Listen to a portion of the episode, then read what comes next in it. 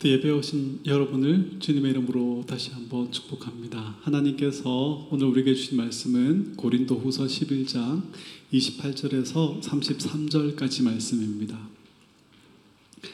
우리 함께 한 목소리로 오늘은 같이 읽어보겠습니다. 시작. 이 외의 일은 고사하고 아직도 날마다 내 속에 눌리는 일이 있으니 곧 모든 교회를 위하여 염려하는 것이라. 누가 약하면 내가 약하지 아니하며 누가 실족하게 되면 내가 애타지 아니하더냐? 내가 부득불 자랑할진대 내가 약한 것을 자랑하리라. 주 예수의 아버지 영원히 찬송할 하나님이 내가 거짓말하는 것이 아님을 아시느니라. 담에색에서 아레다 왕의 고관이 나를 잡으려고 담에색 성을 지켰으나 나는 광주리를 타고 들창문으로 성벽을 내려가 그 손에서 벗어났노라. 아멘. 고린도 후서 35번째 시간입니다. 영원히 찬송할 하나님이라는 제목으로 하나님의 말씀을 전하겠습니다. 지난주에 우리는 바울이 고린도 교회 성도들에게 자신의 출신 배경과 복음을 위해 받은 고난에 대해서 알려주는 것을 함께 나누었습니다. 바울은 자기가 육신으로는 유대인이며 히브리인이며 하나님의 언약의 백성이라고 소개합니다. 복음을 전하는 일을 맡은 사도로서 수많은 수고와 고난을 겪어왔음을 알려주었습니다. 이렇게 바울이 자신의 출신 배경이나 자신의 수고를 알려주는 이유는 거짓 교사들이 자기들의 출신 배경과 어려움을 겪어낸 것을 자랑하면서 자기를 참된 교사로, 참된 사도로 주장했기 때문입니다. 고린도 교회 성도들은 이들의 출신 배경과 이들의 지식과 이들의 은사와 이들이 많은 어려움을 겪어내고 있는 것을 보면서 이들이야말로 참된 하나님의 종이며 사도가 틀림없다라고 생각했던 것이죠. 여기에 그치지 않고 바울은 이런 우리에 비해서 사도로서의 자격을 갖추지 못했다. 이렇게 생각하게 만들었던 것입니다. 그래서 바울은 자신의 출신 배경과 하나님의 일꾼으로서 사도로서 겪었던 많은 일들을 알려주면서 이들의 입을 다물게 만들었던 것이죠. 어디서 주워 들은 지식으로 아는 체 하는 사람이 그 분야의 대가를 만나면 입을 다물 수밖에 없습니다. 입을 열어서 자식의 지식을 뽐낼수록 자신의 무식만 탄로나기 때문이지요. 어떤 분야의 대가를 만나도 입을 다물 수밖에 없는데, 온 우주 만물을 말씀으로 창조하시고, 무한하신 지혜로 통치하시는 하나님을 만날 때, 어떻겠습니까? 하나님의 성품에 대해서, 고난에 대해서 잘 안다고 생각했던 욥은 자기가 이유 없게 겪게 된 고난에 대해서 친구들과 한치의 양보 없는 격렬한 토론을 벌이죠. 논쟁을 벌입니다. 결국 하나님께서 개입하셔서 욥의 친구들에게 어리석은 말로 고난받고 있는 욥에게 신앙적인 충고를 한 것을 꾸짖으십니다. 이 친구들의 충고는 욥에게 고통과 혼란을 더해줬을 뿐 아니라 하나님을 은혜가 풍성하신 분이 아니라 잘못하면 벌하시고 잘하면 상 주시는 그런 분으로 만들어버리고 말았기 때문입니다. 하나님 욥에게는 창조주 하나님의 지혜와 그 능력과 그 섭리들을 설명해 주시면서 네가 이것들을 아느냐? 네가 이것들을 아느냐? 네가 이것들을 아느냐라고 말씀하시죠. 그제서야 욥은 내가 하나님을 안다고 생각했던 것 피조물에 불과한 존재가 자기의 지식으로 하나님을 다 알 수 있다 여겼던 것, 심지어 그 지식을 가지고 하나님을 판단했던 것에 대해서 부끄러워하며 입을 다물 수밖에 없었어요. 이렇게 고백하죠.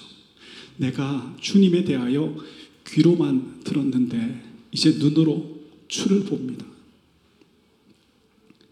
욥이 눈으로 본 것, 확인하게 된 것이 무엇입니까? 하나님은 내 작은 지식으로 다 알 수 없는 분이라는 사실입니다. 내가 이해할 수 없는 고난들을 통해서도 하나님 계획하신 일들을 이루어내고 계시며 하나님은 그 선하신 뜻들을 이루어가고 계시며 우리의 삶을 유익되게 하신다라는 사실입니다. 이 사실 때문에 우리도 종종 하나님 왜 이런 일이 일어나는 것입니까? 하나님 왜 내 삶에 이런 어려움이 계속해서 찾아오는 것입니까? 고민도 하고 따지기도 하지만 결국에는 내가 다 알지 못하지만 하나님은 이 일을 통해서도 계획하신 선한 일들을 이루어 가고 계시며 나를 유익되게 복되게 하고 계심을 믿습니다. 이렇게 고백하고 찬송할 수밖에 없는 것이죠. 우리는 바울이 겪은 고난 중에 몇 가지만 아니 단 한 가지만 제대로 겪었다 해도 그것이 평생 우리의 자랑거리가 되고 간정거리가 될 것입니다. 또한 앞으로 어떤 어려움을 만나게 되면 이전에 겪었던 그 고통들이 생각나면서 또 그런 상황이 되면 어떡하지? 또 그런 어려움을 내가 똑같이 겪게 되면 어떡하지? 큰 염려가 될 것입니다. 오늘 본문도 바울이 무엇을 염려하는지 우리에게 알려주고 있습니다. 28절입니다. 이 외의 일은 고사하고 아직도 날마다 내 속에 눌리는 일이 있으니 곧 모든 교회를 위하여 염려하는 것이라. 염려는 우리의 마음을 짓누르는 것입니다. 여기서 눌린다라는 원어의 의미는 마음을 무겁게 걱정을 한다 이런 뜻입니다. NTV 성경에서는 이것을 염려로 인한 압박 이렇게 번역을 하고 있습니다. 우리식으로 표현하면 가슴 위에 큰 돌 하나가 얹혀진 것처럼 늘 답답하게 염려가 되는 그런 상태를 말하는 것이죠. 여러분 하나님의 나라는 은혜가 풍성한 하나님의 넉넉한 공급하심에 있는 곳입니다. 완전한 하나님의 완전한 통치가 있는 곳입니다. 그렇기 때문에 무엇을 먹을까, 무엇을 마실까, 무엇을 입을까 염려할 필요가 없는 나라입니다. 질병이나 죽음에 대해서도 염려할 필요가 없는 나라입니다. 슬픔과 애통이 없는 염려할 필요가 없는 나라입니다.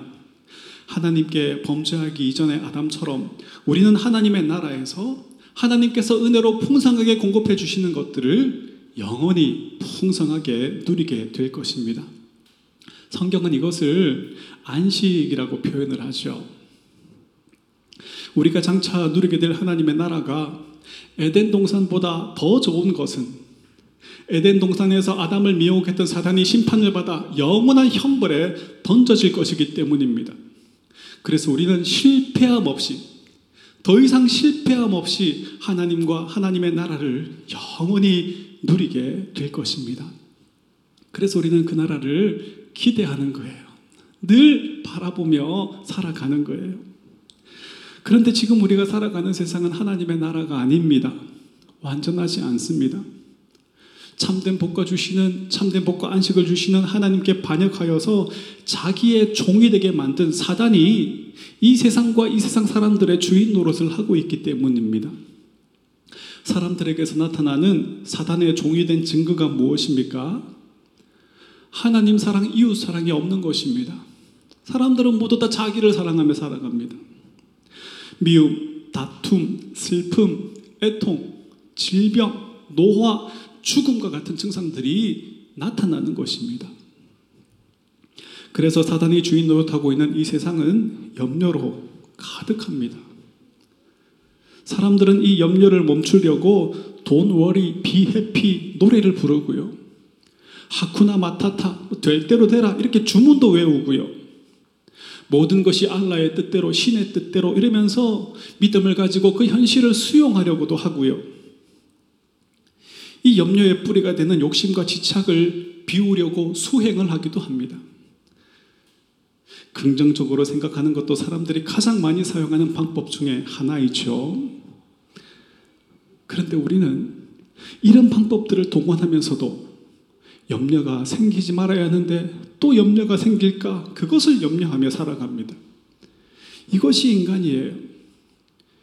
염려하지 말아야지 하면서 염려하는 것이 인간이고 나는 자랑할 것이 없다라고 말하지만 이 겸손함을 자기의 자랑거리로 만들어버리는 것이 이 타락한 인간이란 말이에요. 사람들이 이 염려를 멈추는 방법으로 얻게 된 이 평안은 인간적인 방법이며 심리적인 방법을 통해서 얻은 결과물입니다. 하나님께서 말씀을 통해 주시는 참된 평안과 달리 잠시 염려의 증상을 완화시키는 역할을 해줄 뿐이지요. 하나님을 알지 못하는 사람들은 이 정도의 역할이라도 꼭 필요한 거예요. 그래서 이 세상에 상담자도 필요하고 심리학자도 필요한 거예요. 하지만 교회는 세상의 방법, 다른 종교가 찾아낸 이 염려를 완화시키는 방법들을 해결책으로 알려주어서는 안 됩니다. 하나님께서 성경을 통해서 자신을 알려주신 대로 하나님 어떤 분이신지를 알려주어야 합니다. 하나님은 전능하신 분이십니다. 모든 피조물들을 창조하시고 다스리시는 분이십니다. 우리를 만드신 분이시고 우리를 우리보다 더 잘 아시는 분이십니다. 우리를 만드신 하나님은 우리가 사단의 종이 되어 많은 염려 속에 살아가고 있음을 잘 알고 계십니다. 그래서 우리에게 두려워 말라 말씀하십니다. 인간의 몸을 입고 이 땅에 오신 예수님도 우리에게 두려워하지 말고 염려하지 말고 너희는 마음에 근심하지 말고 하나님을 믿으니 곧 나를 믿어라. 하나님을 믿는 것이 나를 믿는 것이다. 이렇게 말씀하셨죠. 세상의 근심과 염려를 하나님을 향한 믿음과 주님은 연결시켜 주신 거예요.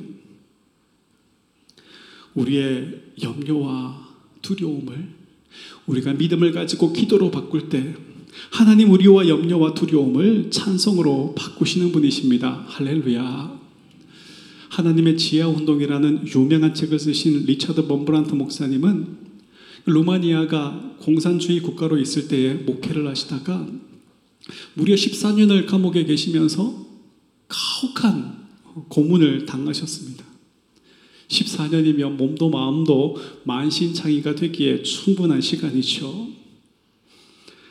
하루는 절망과 두려움에 사로잡혀서 하나님, 나는 주의 일을 하다가 이렇게 감옥에서 고문받다가 죽음으로 끝나는 것입니까? 이런 기도와 한탄이 나왔다고 합니다. 그때 하나님의 음성이 들렸습니다. 사랑하는 종아, 성경에 두려워 말라는 말이 몇 번이나 기록되어 있는지 아니? 본브란트 목사님은 그 말씀을 듣고 성경을 펴서 두려워 말라라는 말에 동그라미를 치면서 읽어 나가기 시작했습니다. 성경에 두려워하지 말라는 말씀이 365번이나 기록되어 있었습니다.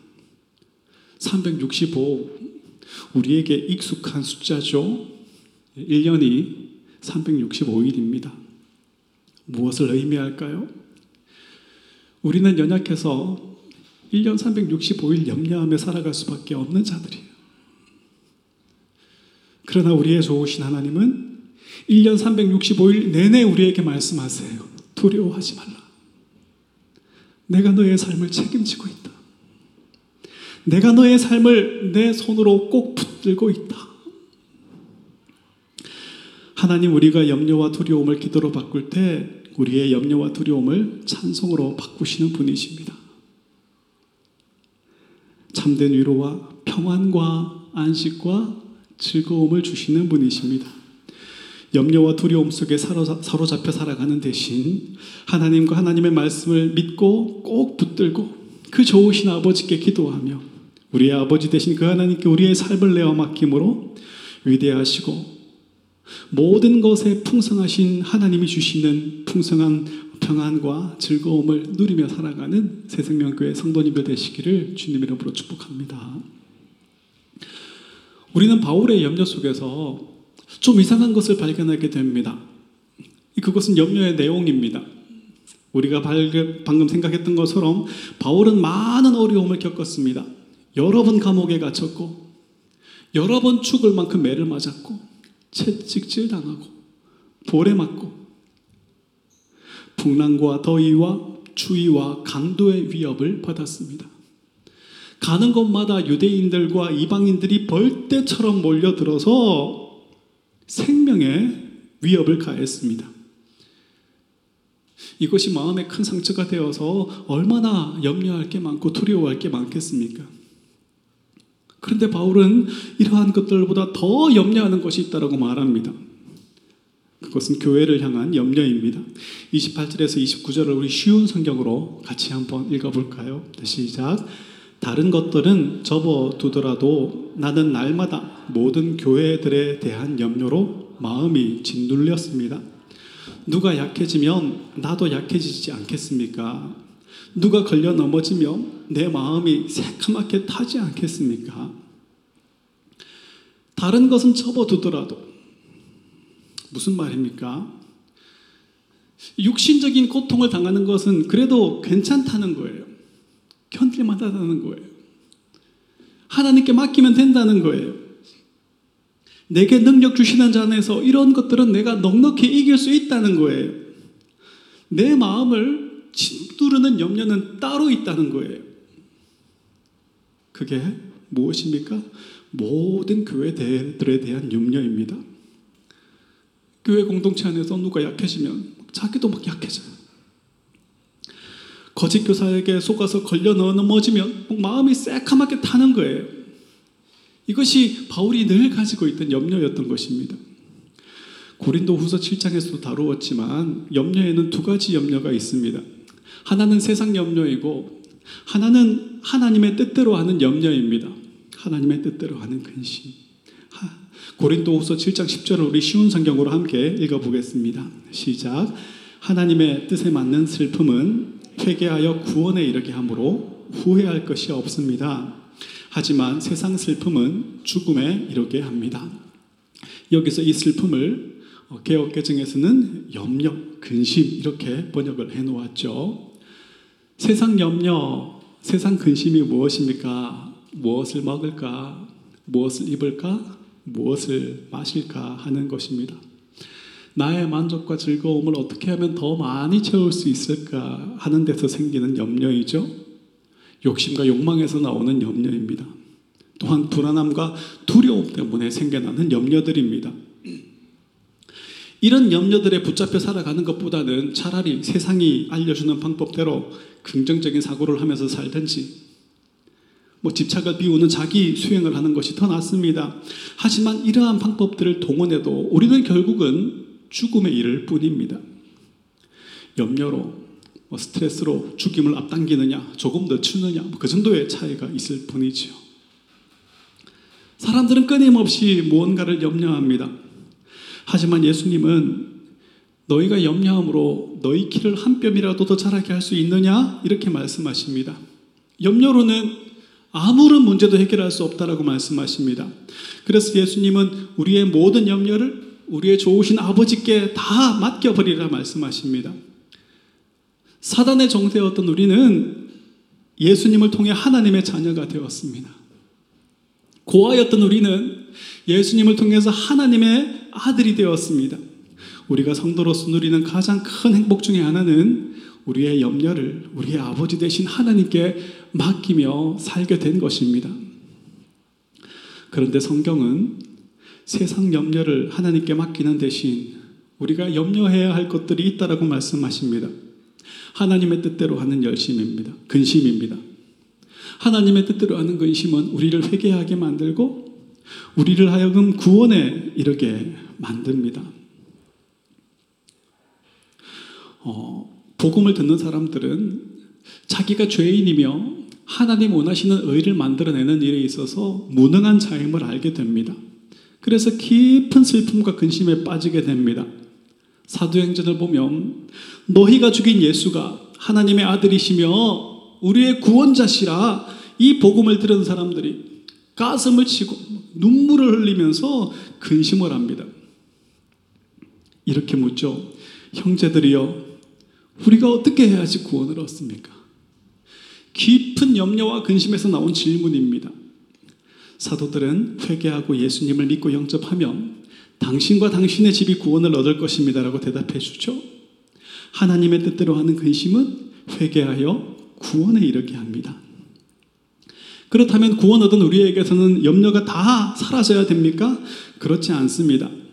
회개하고 예수님을 영접한 후에도 하나님의 언약의 자녀가 된 후에도 우리는 하나님의 자녀처럼 살아가지 못하고 여전히 타락한 본성을 쫓아 살아가는 우리를 발견하게 됩니다. 그때마다 우리는 말씀과 성령님의 인도하심을 쫓아 살지 못하는 우리 자신을 보면서 깊은 슬픔과 근심을 하게 됩니다.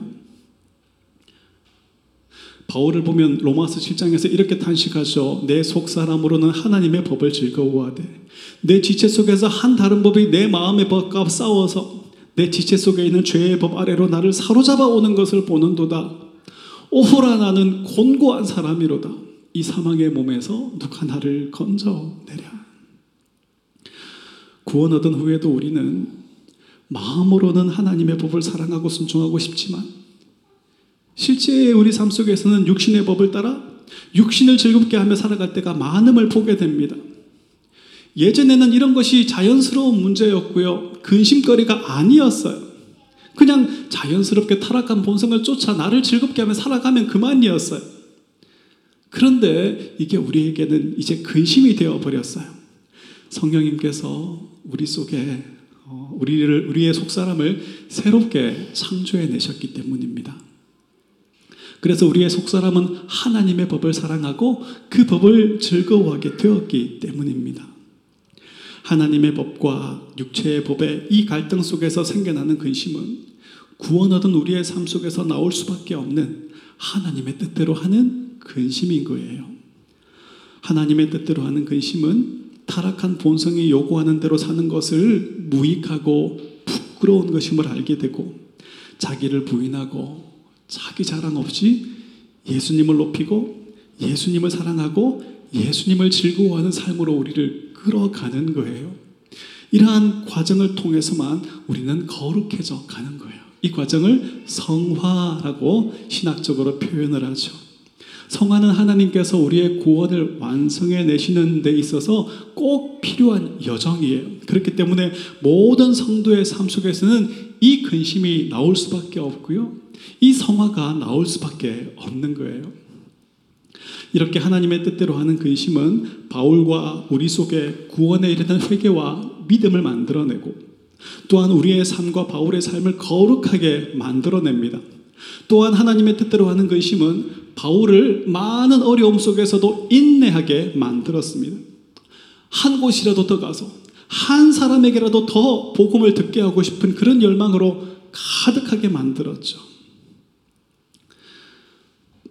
복음 위에 세워진 교회가 이 인본주의, 세속주의, 성공주의, 율법주의에 물들어가는 것을 보면서 견딜 수 없는 고통을 느끼는 거예요.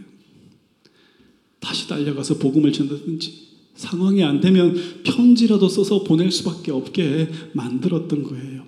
이렇게 하나님의 뜻대로 하는 근심은 우리를 구원하는 은혜로 이끌어갈 뿐 아니라 점점 우리의 삶을 거룩하게 만들어갈 뿐 아니라 하나님의 말씀에 교회의 머리 대신 예수님께 즐거이 순종하게 만드는 거예요. 다시 바울을 생각해 보겠습니다. 바울에게는 무엇을 먹을까?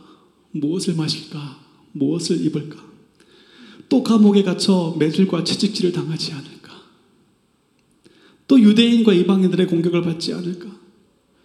또 풍랑을 만나 덥고 춥고 헐벗음을 당하지 않을까? 육신적으로 근심해야 할 것이 많았습니다. 또 내가 어, 직장을 잃어버리고 춥고 어둡고 배고팠던 그 시절로 돌아가게 되는 것은 아닌가.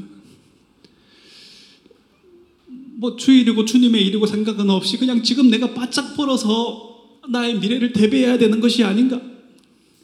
이런 근심들이 우리에게 똑같이 있죠. 하지만 바울은 이러한 근심은 은혜로우신 하나님께 모든 것이 합력하여 선을 이루시는 그 하나님께 다 맡겨버렸어요. 그 대신 자신을 향해서는 어떻게 하면 더 깊고 풍성히 하나님과 교제하며 살아갈 수 있을까? 어떻게 하면 내가 좀 더 주님의 말씀에 순종하여 우리 주님을 높일 수 있을까? 어떻게 하면 내 삶 속에서 우리 주님이 주인 되심이 나타나게 할 수 있을까? 이러한 것들을 염려했어요.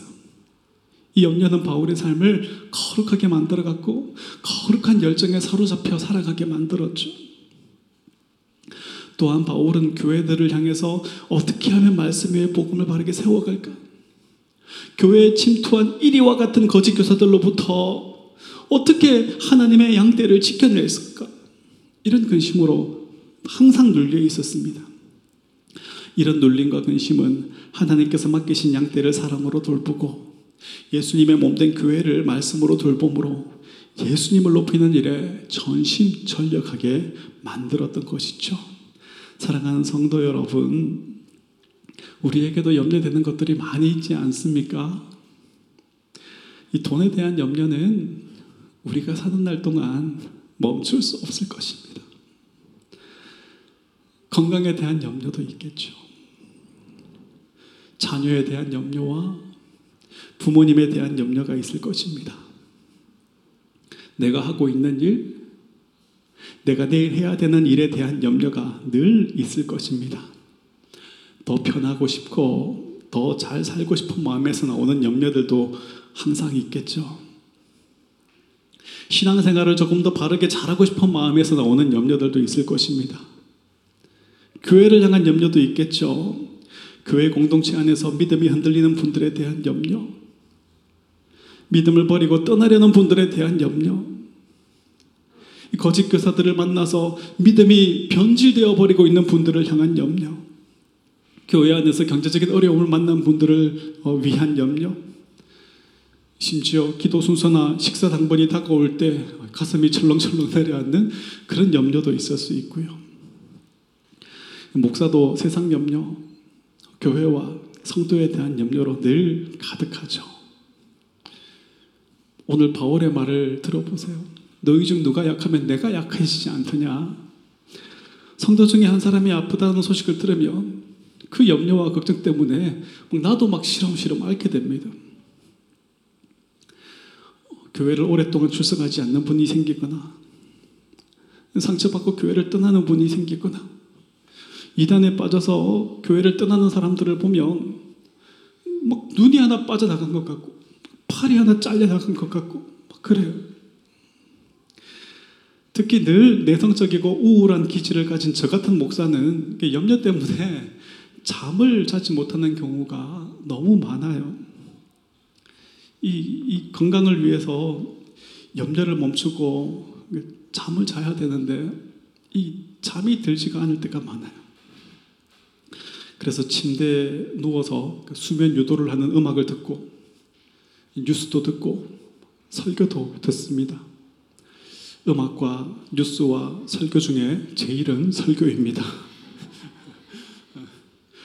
무책이나 예민한 저를 10분 만에 잠들게 하는 목사님이 계십니다. 할렐루야.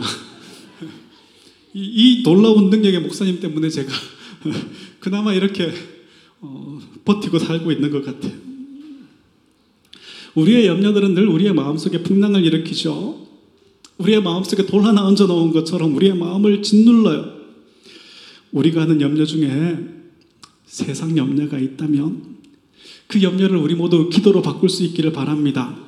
하나님의 선하심과 인자하심과 그 능력에 맡겨 버릴 수 있기를 바랍니다.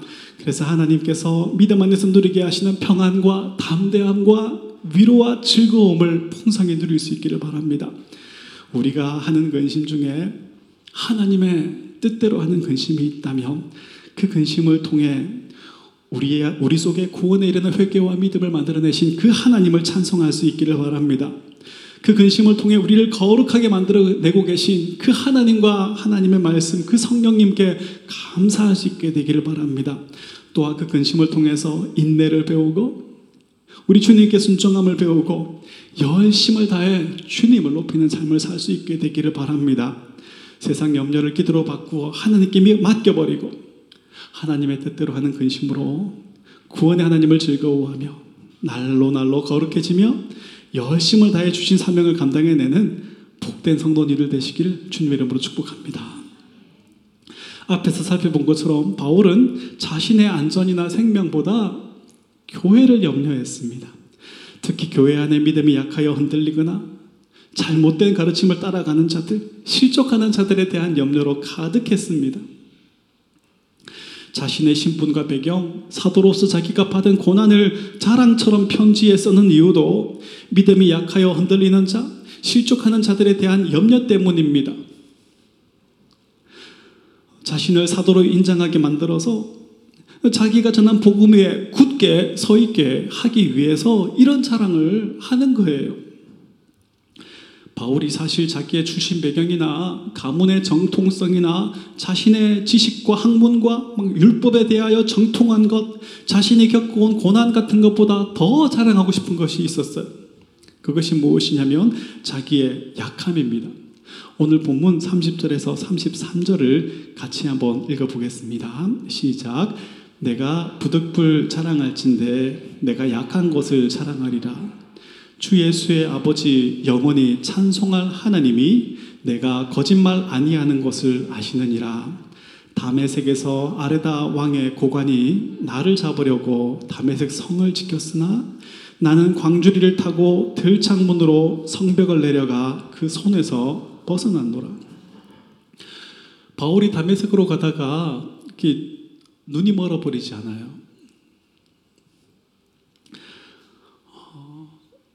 자기의 눈을 멀게 하신 그 주님을 인격적으로 만나고 눈을 뜨게 되죠. 그리고 담에색으로 갑니다.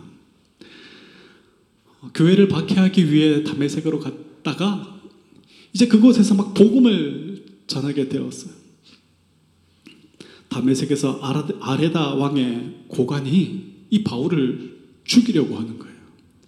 그러자 바울이 어, 죽음을 피하기 위해서 광주리를 타고 이 성벽을 기어 내려가서 도망친 그 경험을 지금 들려주고 있습니다.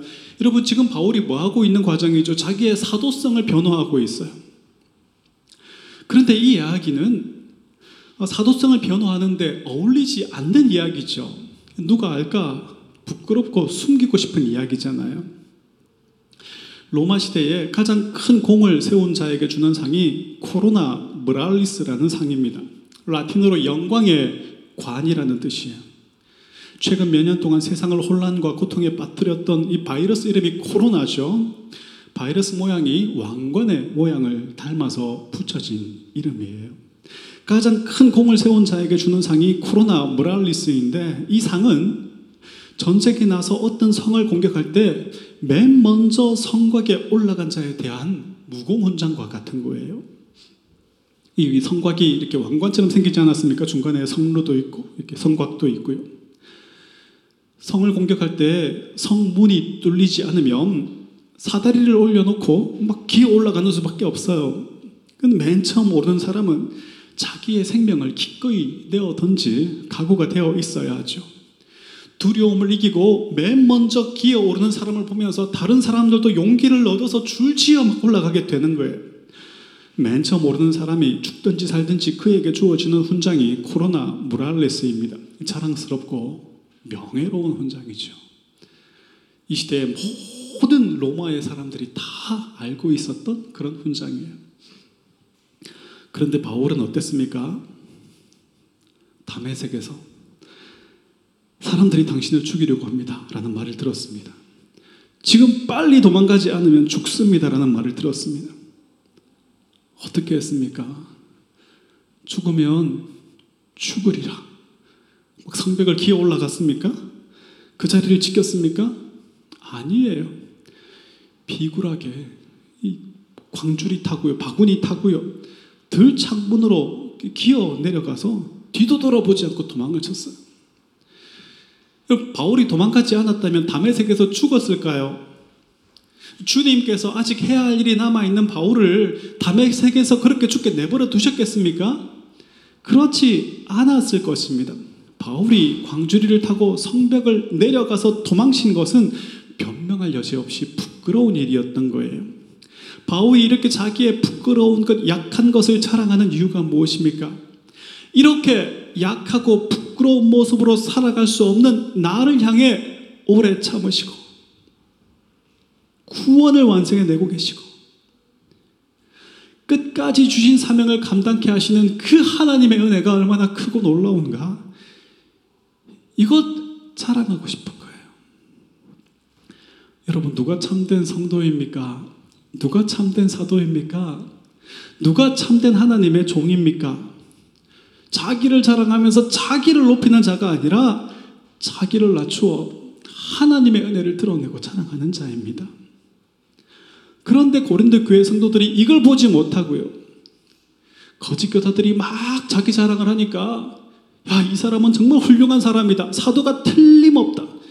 이렇게 했던 거예요. 바울이 지금 그거 이렇게 이야기하고 있는 거예요. 너희가 외모만 보았다. 가문, 학력, 말 주변, 은사, 실력만 보았다. 자기가 얼마나 많은 어려움을 겪었고 내가 이것을 어떻게 이겨냈는가 그것 자랑하는 것만 너희가 보았다. 그것 보고 너희가 그들을 대단하게 여겼다. 그렇습니다. 고린도 교회 성도들은 거짓 교사들의 외모를 보고 그들의 자랑을 듣고 그들이야말로 참된 하나님의 일꾼이요 사도로 여기면서 바울은 이와 같은 실력을 가지지 못했다. 그렇게 생각했던 거예요. 그래서 바울은 자신의 학문과 가문과 실력으로는 이들보다 부족하지 않다라고 말합니다. 내가 겪은 어려움에 비하면 그들이 겪은 어려움은 아무것도 아니다라고 말합니다. 어떤 자격이나 조건을 비교해서 나를 사도가 아니다 이렇게 말하지 말라고 이야기하고 있는 거예요. 바울은 이에 대해서 참된 사도의 자격은 자기의 용기, 내가 성벽을 제일 먼저 기어 올라갔었다.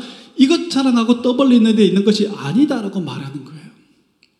참된 사도는 참된 하나님의 사람은 자신의 죄인됨과 무능함, 자신의 약함을 인정하고 고백하고 이런 약함과 죄인됨과 무능함에도 불구하고 구원을 완성해내고 계신 그 하나님을 높이고 자랑하는 데 있다. 이걸 알려주고 있는 거예요. 여러분, 우리가 얼마나 자랑하기 좋아하는 자들입니까? 누가 자기 자랑하면 막 나도 막 내 자랑하고 싶어서 그 사람 말이 끝나기도 전에 막 다른 사람 못 들어오게 튀어 들어가서 내 자랑 늘여놓는 그런 자들이 있지 않습니까? 그런데 여러분, 우리가 우리의 자랑을 늘여놓을수록 하나님의 은혜는 필요 없는 것이 되고, 쓸모 없는 것이 되고, 없어도 되는 것이 되고, 그래서 자기 자랑은 교만하고 악한 것인 거예요. 하나님을 높이지 않는 사단의 상품에서 나오는 것이기 때문이죠. 하나님의 나라에서 구원 얻은 모든 성도들의 대표인 24장로가 보여주는 모습이 무엇입니까? 하나님께서 씌워주신 그 금관을 마땅하게 여기고 저마다 자기 업적과 자기 공로를 자랑하는 것입니까? 누구 멸류관이 조금 더 크고 무거운가? 누구 멸류관 뒤에 뭐 99.9% 순금 이렇게 적혀 있는가? 누구 멸류관에 더 큰 보석이 박혀 있는가? 이런 것을 비교하고 경쟁하는 쓸모없는 지시를 했습니까? 요한계시록 4장 10절에서 11절 우리가 자주 읽는 성경인데요. 우리 쉬운 성경으로 다시 같이 한번 읽어보겠습니다. 시작. 생물들과 함께 24명의 장로들은 보좌에 앉으신 분께 엎드려 경배하였습니다. 보좌 앞에 자기들이 쓰고 있는 금관을 내려놓으며 이렇게 말했습니다. 우리 주 하나님, 주님은 영광과 존귀와 능력을 받으시기에 합당한 분이십니다. 주님의 뜻에 따라 온 세상이 창조되었고 또한 존재하고 있습니다. 24 장로는 구약의 12 지파와 신약의 12 사도, 신약과 구약의 모든 교회, 모든 언약의 백성들을 대표하는 어, 분들이죠. 그러니까 24장로는 바로 우리인 거예요. 우리가 하나님의 나라에서 영원히 하게 될 일이 뭐라고요? 우리가 얻은 구원이 우리가 만들어낸 자격이나 조건, 자랑거리들 때문이 아닙니다. 하나님의 은혜로 인한 것입니다. 어린 양 예수님의 은혜로 우리가 구원을 얻었습니다. 이 관을 써야 할 분은 내가 아니라 주님이십니다. 이 고백과 이 찬송, 이 예배와 이 예배의 삶이 우리가 영원히 하게 될 일인 거예요. 우리가 우리의 관을 벗어서 주님 발 아래 놓으면 주님 다시 그 관을 우리에게 씌우시고 우리를 높여주십니다. 우리가 주님을 높이면 주님 우리를 높여주십니다. 이건 천국 가서 어쩔 수 없이 영원히 하게 될 건데 이 세상에서는 그래도 자랑질을 좀 해야겠습니다. 아무리 생각해도 주님 내가 원하는 만큼 나를 높여주시지 않는 것 같으니 그때까지 내가 기다릴 수 없을 것 같으니 나라도 나를 열심히 높여야겠습니다. 이러시면 곤란합니다. 복음을 통해 우리 안에 참된 회개와 믿음을 만들어내신 성령님은 우리가 사는 날 동안 하나님의 은혜와 예수님의 십자가만 의지하며 자랑하며 높이게 만듭니다. 오늘보다 내일, 내일보다 모레 주 예수의 아버지 영원히 찬송할 하나님만 높이게 만듭니다. 여러분 우리의 삶에서 이러한 것들이 나오지 않고 있다면 우리는 성령으로 충만한 것이 아닙니다. 어쩌면 성령을 회방하고 있는 것인지도 모릅니다. 성령님께서는 복음을 통해 우리의 삶을 자기를 부인하고 주님을 높이는 삶으로 끊임없이 이끌어 가시기 때문입니다. 성령님이 함께 하시며 복음을 통해 구원 역사를 완성해 내고 계신 이 아름답고 복된 교회 공동체 안에서 자기를 높이고 자기를 자랑하는 것들은 다 어, 사라져 버리고 자기를 낮추어 이웃을 사랑하며 자기를 낮추어 하나님의 은혜와 영광, 예수님의 십자가만 자랑하고 높이는 이 복된 일만 있게 되기를 주님의 이름으로 축복합니다.